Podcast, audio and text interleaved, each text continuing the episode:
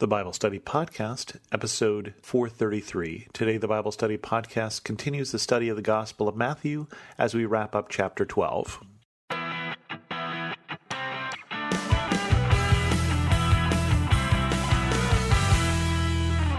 Welcome to the Bible Study Podcast. I'm your host, Chris Christensen. I'll be honest with you, I was getting ready to, in fact, got four minutes into recording an episode about chapter thirteen, and then realized we hadn't finished chapter twelve. You may remember that Jesus was talking with the Pharisees, and they were accusing him of driving out demons because of Beelzebub. And right after that, we go into this. Then some of the Pharisees and teachers of the law said to him, "Teacher, we want to see a sign from you." He answered, "A wicked and adulterous generation asks for a sign, but none will be given except the sign of the prophet Jonah. For as Jonah was three days and three nights in the belly of a huge fish, so the Son of Man will be three days and three nights in the heart of the earth. The men of Nineveh will stand in judgment with this generation and condemn it.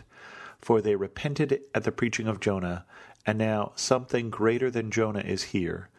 The queen of the south will rise at the judgment with this generation and condemn it, for she came from the ends of the earth to listen to Solomon's wisdom, and now something greater than Solomon is here. When an evil spirit comes out of a person, it goes through arid places, seeking rest and does not find it. Then it says, 'I will return to the house I left.' When it arrives, it finds the house unoccupied, swept clean, and put in order. Then it goes and takes with it seven other spirits more wicked than itself, and they go in and live there, and the final condition of that person is worse than the first. That is how it will be with this wicked generation." Taken out of context, that's quite an interesting scene. All they did is say, "Hey, can we see a sign?" Now, we have to remember, though, what the context for this is. Matthew puts this in a section here where he's saying, right before this, we get Jesus who's healing the withered hand of a man on the Sabbath, and because of that, the Pharisees are plotting to kill him. Later on, he drives out the demon from a demon-possessed man who's blind and mute, and the Pharisees accuse him of driving out demons by the prince of demons, by Beelzebub. So that's the context here when it says, "Then some of the Pharisees and the teachers of the law say, 'Teacher, we want a sign.'" Now, first of all, why weren't those other two things signs? Those aren't things that happen every day. And yet their reaction to those things was not faith. The problem at that point may not be with the signs. The problem may not be that's just not a big enough miracle. So why does Jesus turn down the request for a sign? Well, I think one of the reasons is they're not ready to hear. We're going to hear more about hearing next week when we get into some of Jesus' teaching and we hear about some parables.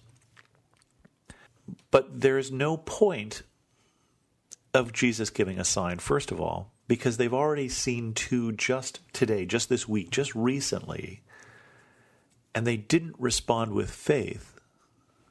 They responded with anger. They're ready to kill Jesus, and they're accusing him of being in league with the devil. And so he says, "You want a sign? I'm going to give you a sign, but it's going to be one sign. And that sign is the sign of Jonah." Jonah is an interesting story in the Old Testament. It happens to be one of my favorite of the minor prophets, and certainly a well-known story here, as Jonah is called to go to Nineveh. And Jonah is called to go to Nineveh, but doesn't want to go to Nineveh because Jonah doesn't want Nineveh, the Assyrian kingdom, to repent. Jonah is glad when he hears that God is going to destroy the Assyrians. He thinks that's just fine. And so he runs out of town because he doesn't want to do what God wants. And so he finds himself in the belly of a fish for three days and three nights.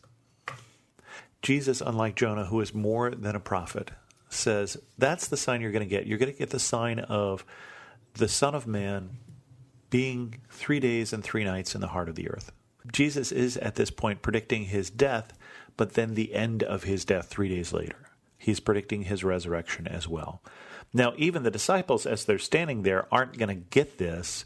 It's not going to make sense to them until later. But Jesus tells them right now, he says, you're going to get a sign. And that's the sign. And you know what? You're going to reject it. And it's not good that you're going to reject it. In fact, the people of Nineveh repented when Jonah came. And you're going to get a greater sign. You're going to get a greater teacher than Jonah. Someone greater than Jonah is here, and you're rejecting him. The queen of the south came to see Solomon because she'd heard of his wisdom, and he's saying, but Jesus is saying he is even wiser, that he is an even greater teacher than Solomon. And so Nineveh will stand and judge you. The queen of the south will stand and judge you. Some parallelism with what we got recently with Jesus talking to the towns of the region, right? Remember that in the last chapter, the miracles that had been performed in you were performed in Tyre and Sidon, they would have repented long ago. If the miracles that were performed in you had been performed in Sodom, they would have remained to this day. He's saying the same thing, is you've gotten signs. You've had plenty of signs. Just saying you're one sign short at this point is not an excuse. Remember this chapter next week when we talk about the farmer sowing his seeds, because I think this is going to be related to that. They're not ready to listen, and they're not just one more sign short of coming to faith. And then he tells this interesting story about this impure spirit, about an evil spirit who's coming out of somebody and going and roaming the world, not finding anything, and then coming back and finding the house swept in order, and coming back and finding seven other spirits more wicked than itself and going to live and repossessing, uh, repossessing in the worst possible definition, someone who they have come out of. And seven is an interesting number because in the Bible it tends to be complete.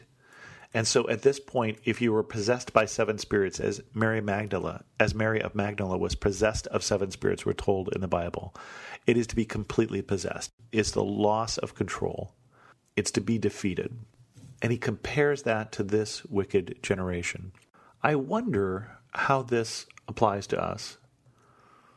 This is not as easy as some other verses to say, oh, it just means this for us. But I do wonder sometimes, what is our excuse for not being obedient? And I say not being obedient rather than not believing, because I think of the story of Moses. Moses, who loses the chance to go into the promised land because he's told by God when the people are being rebellious to go speak to the rock, and the rock will give water because they're out in the middle of the desert, and the people are saying, you brought us out here to die of thirst. And Moses gets angry with the people and say, why do you think that God and I should give you water? And he strikes the rock, and water comes out. And then later on, God has words with Moses, and he says, why did you not believe? Now, what we see is that he didn't obey. He didn't follow the instructions. He had the clear instructions of step-by-step what he was supposed to do. But in those verses, in these verses, God says that belief and obedience are related. Belief and obedience are the same in the sense that we show our belief through our obedience. And so I wonder, what's our excuse that if I only had that, if I could only see this, if God, you would only do this, then I would believe, then I would be obedient. I don't know what that is in your life. I'm not sure what that is in mine. One last section here in this chapter. While Jesus was still talking to the crowd, his mother and brothers stood outside, wanting to speak with him. Someone told him, your mother and brothers are standing outside, waiting to speak with you. He replied to them, who is my mother and who are my brothers? Pointing to his disciples, he said, here are my mother and my brothers, for whoever does the will of my Father in heaven is my brother and sister and mother. Again, Jesus equating kinship with obedience. Not kinship with having the correct theology. Not kinship with how many times you've read through the Bible. Not kinship with how often you go to church on Sundays. But with the one who does the will of his Father. And that's what we are called to do. With that, we'll end this episode of the Bible Study Podcast. Next week, we'll do Matthew thirteen, and we'll get back into some of the teachings of Jesus. If you have any questions, send an email to host at thebiblestudypodcast.com, or better yet, leave a comment on this episode at thebiblestudypodcast dot com. You can follow me on Twitter, Pinterest, or Instagram at Chris two X. And as always, thanks so much for listening.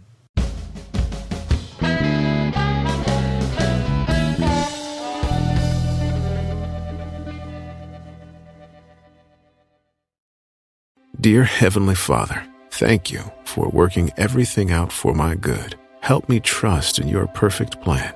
Amen. Father, thank you for loving and caring for me. With Christian prayer meditation, you can pray along to prayers based on specific topics. Go to life audio dot com or search your favorite podcast app for Christian prayer meditation. You can also download the Abide app for biblical meditations at abide dot com.